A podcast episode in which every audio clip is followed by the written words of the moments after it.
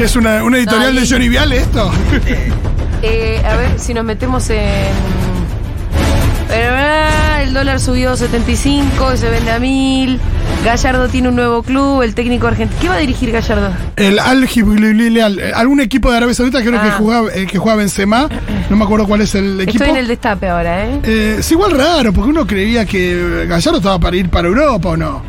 No sé, no lo llamo. Milei cierra en Córdoba y busca el voto antikirchnerista de Schiaretti. Bueno, igual viste que los portales son más trancas.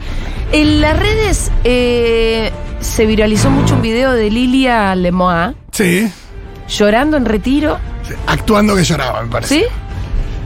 Bueno. No sé. Qué, qué rara militancia la de Lilia, estar llorando en Retiro. Bueno, es rarísima la militancia de Lilia. Después de que también, la eh, unos libertarios subiendo un video de, lo, de Milei en Rosario, que en realidad eran los festejos del Mundial.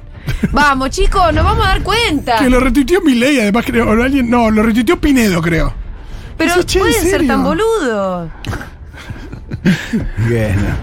Realmente. Muchachos, tipo acá no la gente alentando a Milei. No tienen otra cosa que difundir fake news. No, por ahí confunden, por ahí aprovecharon esto de la comparación de Mbappé con Margaret Thatcher. Entonces por ahí alguien, sí. alguien hablando de Mbappé piensa que, no sé. No, son contradictorios porque viste que ellos eh, hablan de la casta y de la del sistema político y que los actos, ¿no? Que no sirven para nada, pero sin embargo, viste que siempre se preocupan por mostrar el acto. actos multitudinarios. No, es que claro, claro, claro. Quieren mostrar siempre actos multitudinarios. Bueno. La verdad que lo de ayer, lo de, lo de Rosario, hubo bastante gente, pero no...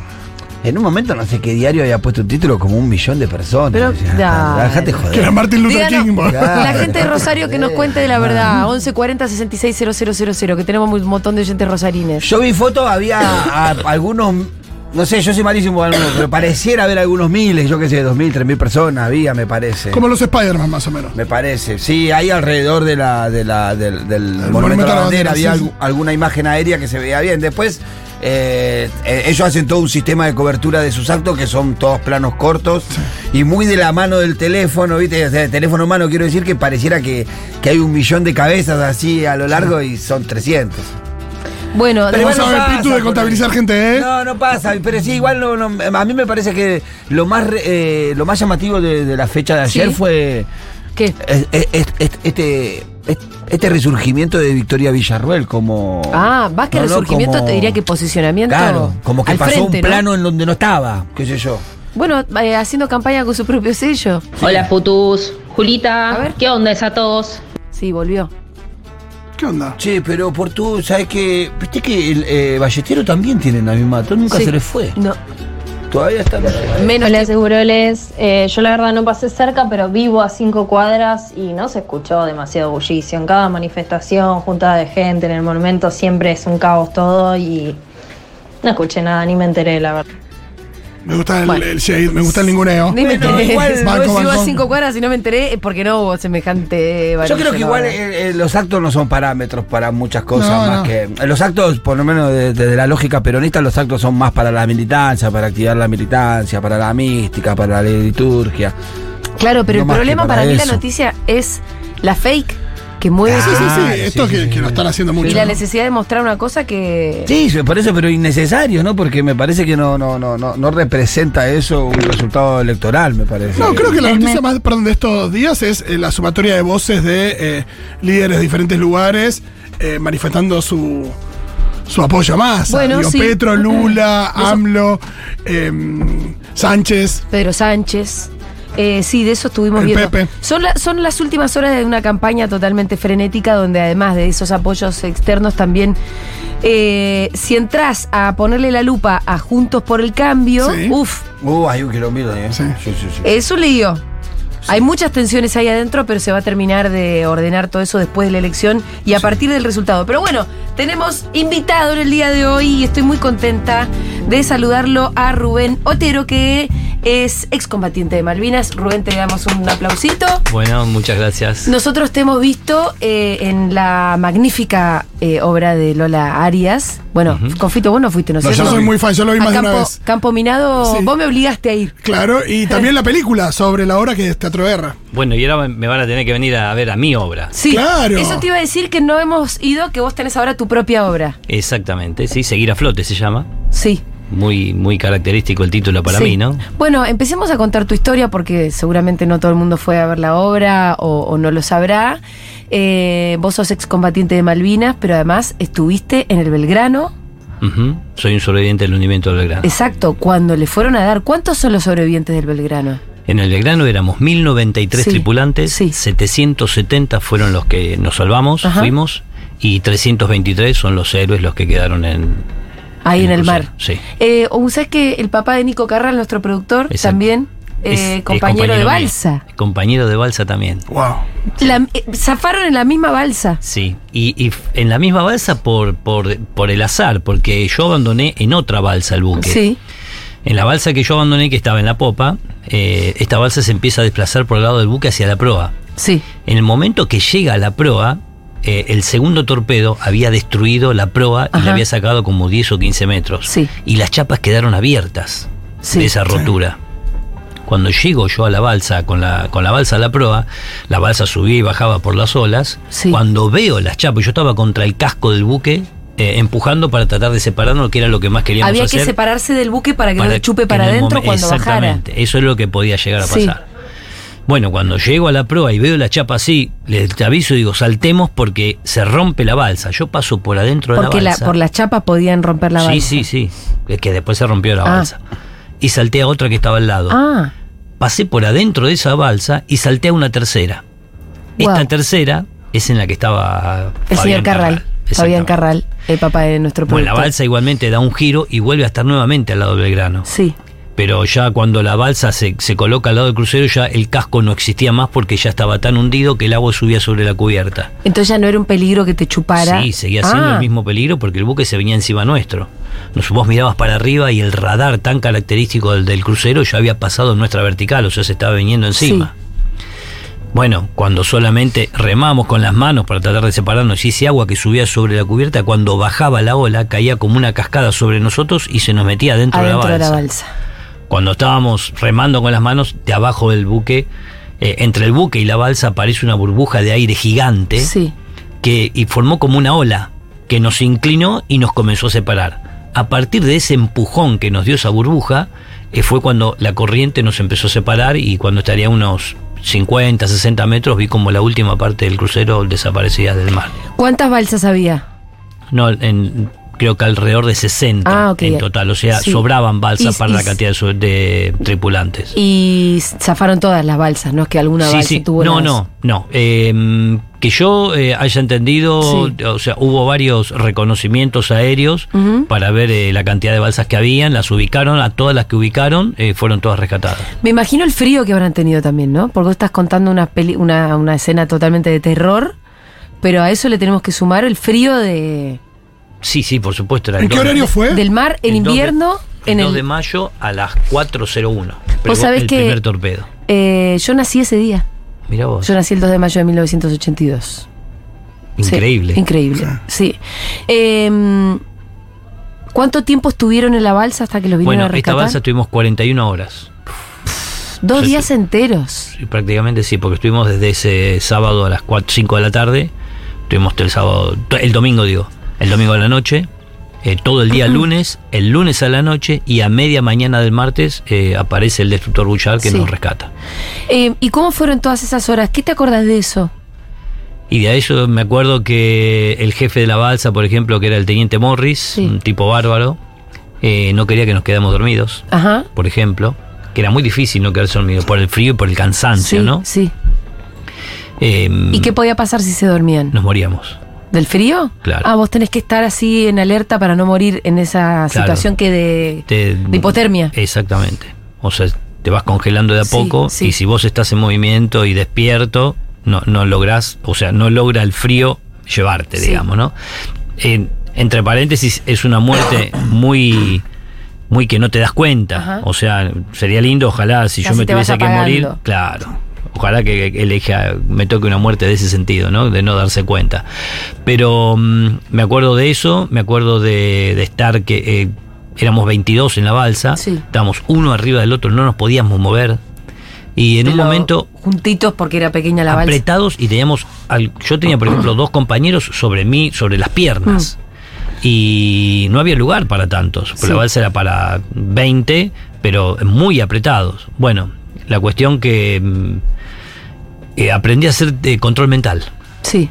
Porque en un momento me cerraba los ojos y me acuerdo que decía, bueno, no me hace falta mover las piernas, estoy en mi casa, en un sillón, sentado, tranquilo, no necesito mis piernas, y me empezaba a dar sí. un, una manija mecánica mental donde hacía que mis piernas y lo que yo necesitaba en ese momento no existían para mí. ¿Qué edad tenías, Rubén? diecinueve años. ¿Cómo fue que llegaste a ser combatiente de Malvinas? Vos habías hecho la colimba, ¿no? Estaba haciendo el servicio militar, yo ingresé Porque en te el... tocó, ¿no? Sí, sí, sí, me tocó el número nueve treinta y cinco, eh, me tocaba Marina, eh, me sortearon por los tres números últimos del D N I, y en, ingresé en la Marina el primero de octubre de mil novecientos ochenta y uno. ¿En dónde? Eh, ingreso en la Marina, yo, nosotros acá nos presentábamos eh, en, en Cerviño. ¿Vos sos ah. de Mataderos? Yo soy Mataderos. Y de ahí, eh, bueno, en tren, en subte, subte y en tren nos llevaron a Puerto Belgrano. Ajá. Hice dos meses de instrucción en Puerto Belgrano, sí. en un lugar que se llama Campo Sarmiento, y después de esos dos meses de instrucción nos daban un nuevo destino. Y el destino que me toca a mí es el crucero Belgrano, que ingreso en el crucero el primero de diciembre de mil novecientos ochenta y uno. ¿Y vos como pibe en ese, en ese momento qué, qué vocación sentías que tenías? ¿Qué sentías que iba a pasar en tu vida? Mirá, yo tenía muchas cosas ahí. ¿Qué te gustaba hacer? ¿Qué, ¿La qué? música vino antes o después? No, la música estuvo siempre. Estuvo siempre porque mmm, mi hermano, el mediano, digamos, Luis, eh, tocaba la, le gustaba tocar la batería. Sí. Y la teníamos armada en nuestra habitación. Yo cuando llegaba de la escuela... Iba a jugar a la pelota a la calle y cuando se hacía de noche metía la dentro. Mamá de claro. Rubén sí, sí. habrá sido muy feliz en esa época. No, no, terrible, no, no comía. Se quedaban pu, pu, pu los dos. Salía con el plato a la calle a buscarme para que coma. Increíble. Esas cosas están en el barrio. Bueno, la, la gente del barrio lo sabe. Mi, esa mis, es la pasión pura, ¿no? Mis vecinos se acuerdan de todo eso, ¿no? Que mi vieja subía arriba del camión de mi viejo para darme de comer porque yo no comía porque tenía que jugar y porque hacer cosas, nada más. Y bueno, yo eh, en, por un momento de mi vida también estuve mucho con los autos de carrera, con un amigo que se llama Carlos Galicho, que él corría en, en, en, en Millet, ahí en, en Mataderos, la cancha de Chicago. en la cancha de Chicago. Y bueno, después empezó a armar un auto para hacer turismo y yo iba y lo acompañaba y me metí y empezamos a hacer el tema de autocarrera. Después corrí de acompañante de otro en supercar. Yo para hacerme una idea de lo que es la vida de un pibe de diecinueve años que le gustaban los autos, le gustaba la batería y de repente, pum, servicio militar. Y de repente, pum, una guerra. ¿Cómo te sentías con respecto a eso? Con respecto a hacer servicio militar, a... No sé, hay una cosa ahí de, de... A los diecinueve años te parece que tenía sentido, te gustaba, era algo que... ¿Cómo te lo tomaste? ¿Te dio miedo desde el primer momento, el momento que se declaró la guerra? ¿Cómo, cómo fue...? No, vos cuando entras al servicio militar te querés... Te querés matar. Te querés matar, digo. Y sí. En... Pues no existía esa cosa como patriótica que uno a veces ve, que hay una vocación. Hay, hay algunos que sí. Mm. Hay algunos que realmente lo estaban esperando. Yo sí, donde en la familia que es donde hay muchos que siguen la carrera militar, esa claro, cosa, ¿no? Claro, claro. O sea, es una cosa muy linda. No, no digo que al que le gusta, me parece sí. perfecto, que si no, no tendríamos militares, ¿no? Sí. Pero... Um, Sacando ese tema, yo, yo estaba trabajando en una fábrica que era de mi vecino, sí. una fábrica de alambre de cobre, había terminado la escuela, sí, o sea, sí. quería seguir el estudio, quería seguir eh, la, laburando, normal. Bueno, me tocó lo que me tocó y tuve que abrir porque no podía desertar, porque si no era un traidor a la patria, ¿no? Uh-huh. ¿Y en el momento en el que te llaman para ir a Malvinas? A Malvinas no es que me llaman. Eh, bueno, yo estaba haciendo, claro, que estaba haciendo el servicio militar a bordo de una unidad militar sí. y esa unidad militar, por ser un, un buque de guerra, correspondía que si le ordenaban ir a, a, a defender las islas, teníamos que ir. Y bueno, así fue que el dos de abril, por ejemplo, nosotros sí. estábamos con el buque en reparaciones porque habíamos hecho una navegación anterior. Eh, en, a fines de enero eh, salimos de, Buenos, de Puerto Belgrano, fuimos a Puerto Madryn, de Puerto Madryn a Ushuaia, de Ushuaia a Punta del Este y de Punta del Este volvimos a Puerto Belgrano. Y el buque entra en reparaciones, en el mantenimiento uh-huh. anual que se le sale después de que se le hace después de toda esa navegación. El dos de abril nos hacen desembarcar del buque, nosotros trabajamos todos los días en el buque y cuando bajamos ahí en el muelle nos informan que la bandera argentina volvía a flamear en el cielo de Malvinas. Sí. Así es como me enteré yo sí. que volvían las Malvinas sí. a, a tener el dominio de nosotros. Uh-huh. A partir de ese momento los trabajos en el buque se empiezan a hacer más rápido, sí. uno nota otro movimiento en la base, muchos algunos buques que salían, y bueno, hasta el dieciséis de abril que zarpamos de Puerto Belgrano con los mil noventa y tres tripulantes y nuestro capitán, el comandante Héctor Bonzo. ¿Y vos hasta entonces tenías algún tipo de sentimiento por Malvinas? Y yo los sentimientos que teníamos todos cuando íbamos a la escuela, ¿no? De, sí. de saber que las Malvinas siempre fueron argentinas, sí. que sabíamos todo lo que sabíamos y bueno, pero que estaban el con el dominio inglés. Y porque, bueno, es claramente un crimen de guerra el, de, el del hundimiento del Belgrano, pues estaba fuera de la zona de exclusión. En el momento que, que estabas en el Belgrano ese, ese dos de mayo, había una sensación de... de De, ¿De peligro o no por el hecho de, de entender que, que, que estaban por, por afuera de la zona de exclusión? ¿Cómo fue eso? Mirá, nosotros el primero de mayo recibimos la orden de atacar a la flota inglesa. Ajá. El crucero Belgrano estaba en la parte sur de las islas, junto al destructor Bullar y el destructor Piedrabuena. Sí. Esa es la patrulla sur. En el norte de las islas, arriba, estaban, bueno, decimos arriba porque sí. siempre tenemos esa ubicación nosotros, ¿no? El portaaviones veinticinco de mayo, porque en esa época teníamos portaaviones, junto a la fragata Santísima Trinidad y a la fragata Hércules, que eran dos fragatas misilísticas. Sí. La misión era hacer un ataque en pinzas. Por el norte iban a atacar eh, este, esta patrulla norte y por el sur nosotros con los destructores. El dos de mayo, por la madrugada, se aborta la misión. O sea, se desactiva porque en el norte no había la suficiente intensidad de viento como para que los aviones puedan despegar. Ajá. Los aviones tenían que ir a atacar, eh, iban cargados con muchas bombas, con todo el combustible, estaban muy pesados y necesitaban una cierta velocidad de viento para que lo que el, el portaaviones en contra del viento suma sí. más velocidad, entonces, pero no era la suficiente para que los aviones puedan despegar. Ajá. Entonces nos ordenan eh, abortar la misión. Estaban. No, girar, ah. virar y poner proa al continente hasta recibir una nueva orden. Sí. Bueno, así fue que ese dos de mayo por la madrugada viramos Ajá. y pusimos proa al continente. Y al, a las cuatro de la tarde fue cuando nos pegaron el cuatro cero uno, el primer torpedo. O sea, que ustedes estaban volviendo al continente es, es algo eh, que se podría comparar con un tiro por la espalda.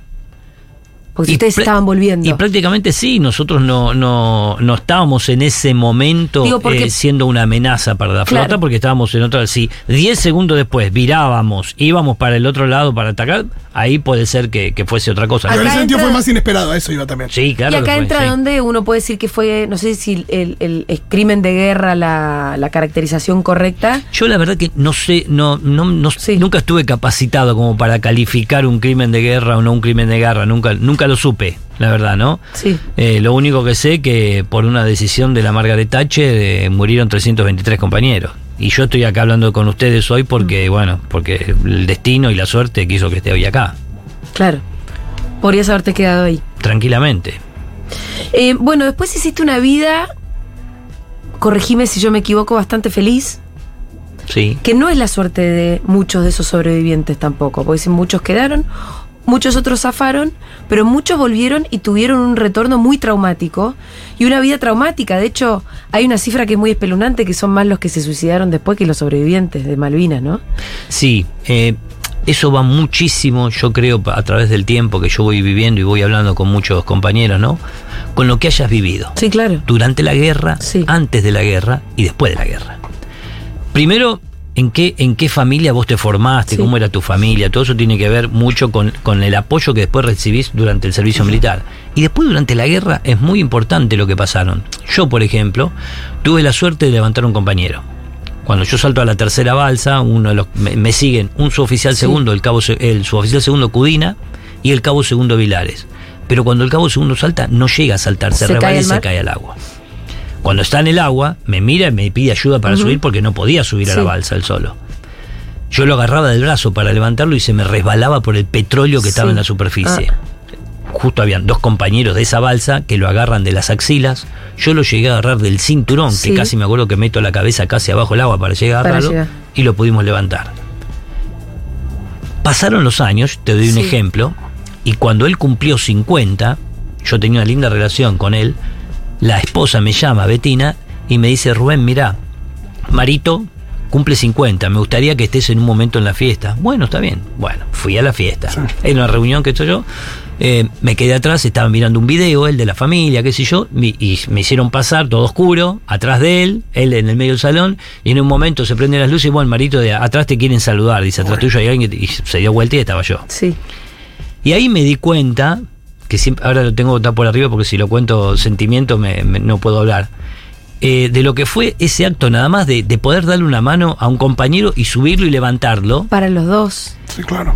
Y para, para mí lo que fue, o sea, vi que después, por haber hecho eso, él tenía su esposa, tenía sus hijos, tenía sus nietos, tenían todos los amigos y todos los parientes que estaban festejando ese cumpleaños, y fue un acto de, de nada. O sea, levantaron a una bueno, persona, sí, nada si, más que no, eso. Y si vos no hubieras podido, o en el, o en el miedo bueno. del momento no, no hubieras tomado la decisión de ayudar, lo que sea, lo que hubieran sido esas secuelas para vos, ¿no? Exactamente, eso claro. es lo que yo digo con respecto a los muchachos que no pudieron salvar a sus amigos. Mm. Al que está replegándose o yendo para allá y cae una bomba acá y un compañero fue y voló con una bomba, podía estar yo ahí. Entonces, eh, el, el trauma que después vos traes es muy difícil de, de poder superarlo. Sí. Y bueno, eso esas son las cosas que uno va, va pasando, ¿no? Bueno, me interesa porque te dije, vos tuviste una vida feliz y lo primero que me contaste fue la vida de, feliz de otro, pero que de alguna manera se enlaza con la tuya porque es la que vos claro. per- permitiste que suceda y también por ahí a vos te permitió por su- eso, claro, claro, poder claro. Eh, eso, tener una sobrevida, uh-huh. porque en las Malvinas vos le salvaste la vida a alguien. Sí, sí, sí, sí, eso me hizo sentir muy bien, o sea, mm. eso me, sí. da, me da felicidad, sí, por supuesto. Sí. Felicidad por mí, por él y por toda la gente que estaba ahí, y es una cosa muy, muy linda que pasó en una desgracia terrible, ¿no? Ahora, es interesante porque vos hiciste con Lola Arias esta, esta obra de teatro que es espectacular.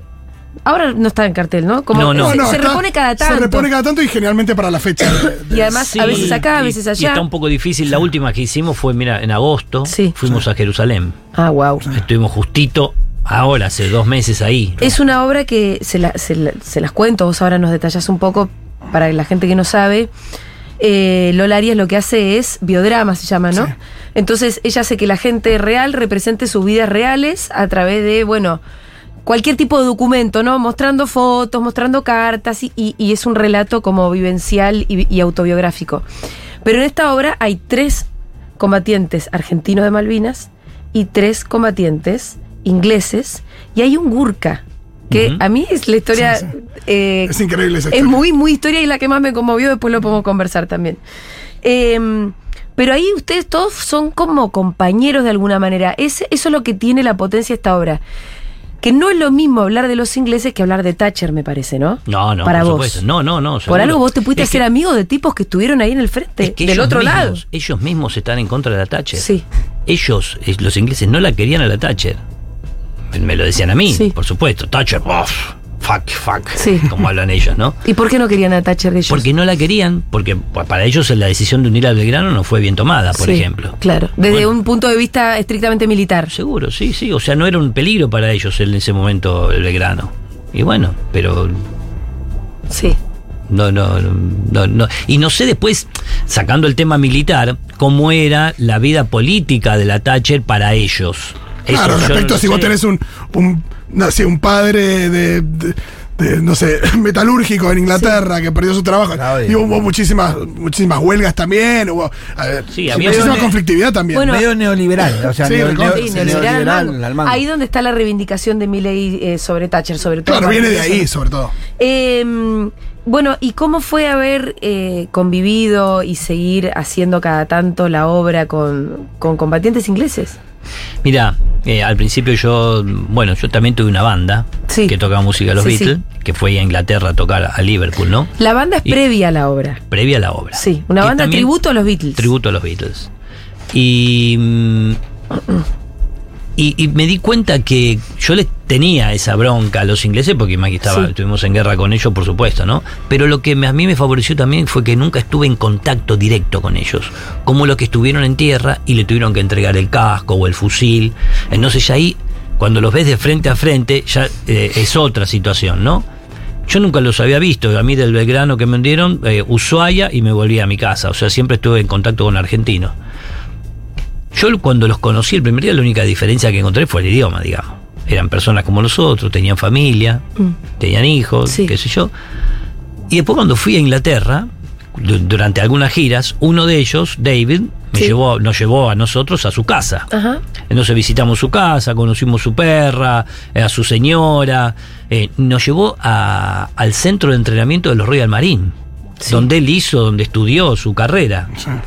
Y nos visitaron todo el centro. Tres ah, veteranos argentinos mirá. de la Guerra de Malvinas visitando un centro del Royal Marine. Sí. Cuando terminamos de visitar el centro, nos sacaron una foto en la, ahí en un lugar.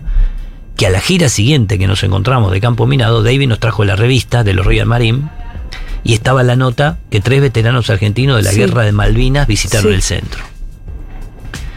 Fue una, un logro increíble para nosotros uh-huh.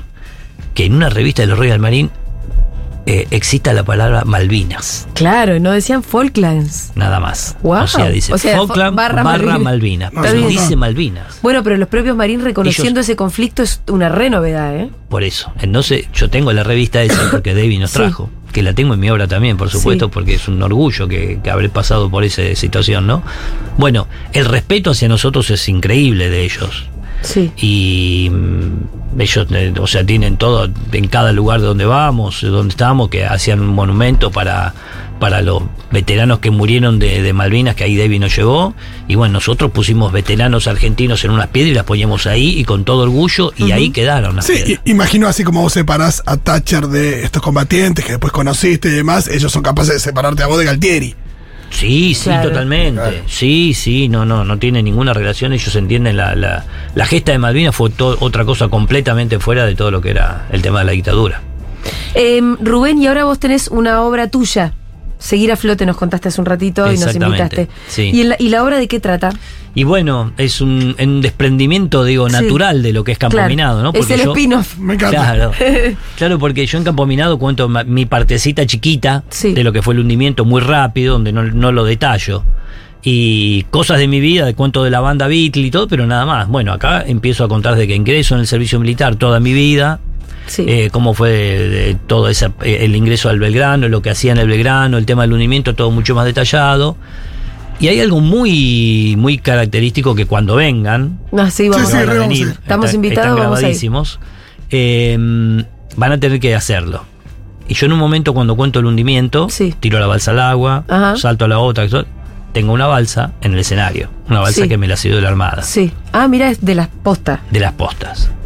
Una balsa sí. de un buque de hoy en día de guerra, que sí. es de hoy en día, digamos, ¿no? Está desactivada, la balsa no se utilizaba más, entonces por eso me la cedieron. Similar a la que me salvó la vida a mí hace cuarenta años. No es la misma balsa, pero sí, sí, es una sí. cosa similar. Sí, sí, sí. E invito al público a que suba a la balsa uh-huh. y yo les cuento la vivencia mía con el público dentro de la balsa. La cantidad, además, con veintidós personas, me imagino que lo veintidós harás. Personas es la cantidad que la balsa recibía, sí. esto es para veinte. Pero ¿qué pasa? Yo siempre le digo al público, bueno, seremos entre diez, doce, ocho, diez. Y estuve contando, el último día subieron veintidós. Ah, mirá, justo. Justo no. O sea, estaban, o sea se suben y, los que quieren. Claro, exactamente. Sí. veintidós, dos personas quedaron afuera y sí. conmigo dentro de la balsa éramos veintitrés. O sea, yo casi ni entraba en la balsa. Sí. Bueno, tengo una camarita en vivo donde voy enfocando uh-huh. y voy contando todo eso. Tengo una pantalla donde se pasa lo que pasa dentro de la balsa, pasa en la pantalla. Sí. Y voy contando eso y la gente cuando se baja y después me ve afuera, me dicen lo de la balsa es terrible, recibo un montón de mensajes sí, donde sí, sí. toman tomaron más o menos conciencia de lo que habrá sido estar cuarenta y una horas ahí en el medio del mar con el frío congelado y todo. Bueno, es algo muy, muy bueno, me pareció a mí poder expresarlo y mostrarlo porque quizás te hace mover un montón de cosas de la vida normal que estás pasando uh-huh. y por ahí te dice, che... Esto no es tan grave, claro. lo que te está pasando, ¿no? Hubieron cosas que algunos Uf, pasaron sí, más sí. difíciles y bueno, vamos a poner el pecho para salir adelante. En la obra canto muchas canciones, eh, canciones, por ejemplo, empiezo recitando, hago un poema sobre el servicio militar, después canto un tema de, de Sui Generis, Botas Locas. Sí, te paso. Eh, después t- canto un tema de Sergio Fernández, que Sergio Fernández era el guitarrista de mi banda Beatle, que había escrito un tema que se llama Qué raro todo está, que era para los soldados que vivían a la isla, un temazo de Sergio. Después sigo haciendo Sobreviviendo, cuento, canto la balsa con una letra sí. mía, uh-huh. adaptada. Eh, después canto Volver, el tango también con una letra adaptada mía, con el momento que vuelvo al, al continente, uh-huh. que me rescatan y que vuelvo a mi casa. Toco la batería, porque después canto lo, cuento lo de la banda Beatle y toco la batería y hago dos, cuatro canciones, dos, cuatro pedacitos de canciones de las que hacía Ringo. Eh, conmigo en el escenario está Diego Alcántara, que sí. es el músico que me acompaña y que era el bajista que vino conmigo a Liverpool en la banda Beatle. Y él toca el bajo y toca la guitarra y es el que dispara los videos, porque también está todo sí, interactuado con los claro. videos que vamos pasando, hasta que bueno, termino cantando la canción de eh, En mi vida de los Beatles con una letra adaptada en castellano mía. La última función es el sábado dieciséis de diciembre a las veinte horas. ¿Las entradas dónde se sacan? por Plateanet. Bien. Eh, me parece que ya van quedando muy pocas ah, bueno. entradas. ¿Y dónde es? No, yo ya quiero. Sí. Seguir a Flote.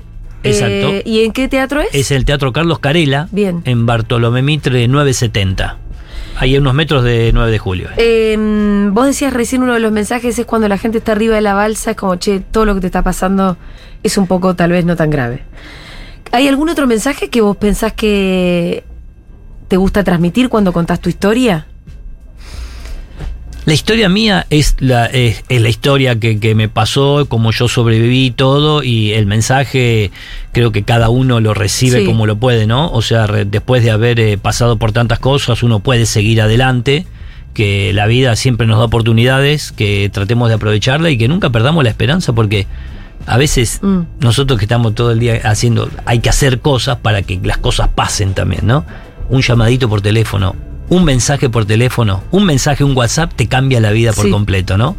Y bueno, hay que estar pendiente, hacer cosas para que eso te pase también, ¿no? Poder estar en movimiento. Y después la unión, la unión de todos, o sea, que todos tenemos que estar unidos como para, para saber que es la única forma de salir adelante, ¿no? Rubén, te quiero agradecer un montón que hayas venido acá. Eh, no sé si a ustedes les quedó alguna pregunta. No, ¿qué te gustaría que... que, que, que nos, nos escucha mucha gente joven también. ¿Qué, qué te gustaría... Que, que piense la gente cuando la gente piensa en Malvinas sí. eh, y en los excombatientes, en los que quedaron en las islas, en los que sobrevivieron? Eh, ¿Qué te gustaría que eso, que transmitir o que, que la gente piense cuál, cuál sea el recuerdo, la idea de, de lo que es Malvinas y, y los combatientes? Mira, Malvinas, perdón, perdón mm. en este contexto donde se habló de la Thatcher, digo, se hizo esta comparación, digo, y, y por ahí está bueno también. Sí, que sepan que, bueno, que en Malvinas, los que fuimos a Malvinas, fuimos... Eh, también porque nos llevaron, por supuesto, pero eh, estábamos ahí porque también sentíamos. Yo también me podía haber escapado y no ir. Sí. En cualquier momento que me podía... Después sos desertor, pero si no tenés ganas de ir, de alguna forma podías encontrar para no ir. No todos, ¿no? Pero eh, algunos se podían hecho. Sin embargo, eh, nosotros fuimos sin, sin pedir nada a cambio. O sea, a dar todo lo que teníamos porque era lo que la patria nos estaba pidiendo. Y hoy en día que no está el servicio militar... Eh, sería bueno que aprovechen eh, los jóvenes ese año que nosotros perdíamos para aprovecharlo en su vida, para estudiar, que creo que es la única, una de las únicas herramientas que nos pueden, que pueden salir adelante ellos mismos, ¿no? Hoy en día yo me, me recrimino muchas veces el no saber el perfecto inglés que me gustaría saber porque nunca pensé que en mi vida iba a necesitar el inglés. Sin embargo, fui tantas veces a Inglaterra sí, y tantas un montón veces. De amigos. Claro, y visitamos diecinueve países nosotros con, con Campo Minado, treinta y seis ciudades, y me hizo falta tantas veces saber inglés que cuando era chico pensé que nunca me iba a hacer falta. Bueno. Eh, Estudien inglés, chicos. No, no, no, no, no digo que estudiar, inglés, estudiar, digo. Pero estudiar en general, que creo que es una cosa muy, muy importante, tener la formación que cada uno necesita. Rubén, gracias por eh, haber pasado por Seguro de La Habana. Rubén Otero, eh, excombatiente de Malvinas, estuvo en el General Belgrano. Y bueno, esta es la historia que nos vino a contar. Gracias, Rubén. No, pues, tendríamos que haber puesto algún tema de los Beatles, ¿no es cierto? Y le mandamos un beso grande al papá de Nico Carral que nos está escuchando. Compañero de balsa de Rubén. Vamos a escuchar a los sí, Ramones. Un, un abrazo yo también, le mando a Fabián. Y bueno, si me quieren mandar algún mensajito a alguien o quieren preguntarme algo de la, de la obra, arroba Bien, Otero Rubén eso. F es mi Instagram y Otero Rubén F es eh, mi Facebook. Arroba Otero Rubén F. Perfecto. Y nos ponemos a escuchar a los Ramones haciendo Have You Ever Seen the Rain. Gracias, Rubén.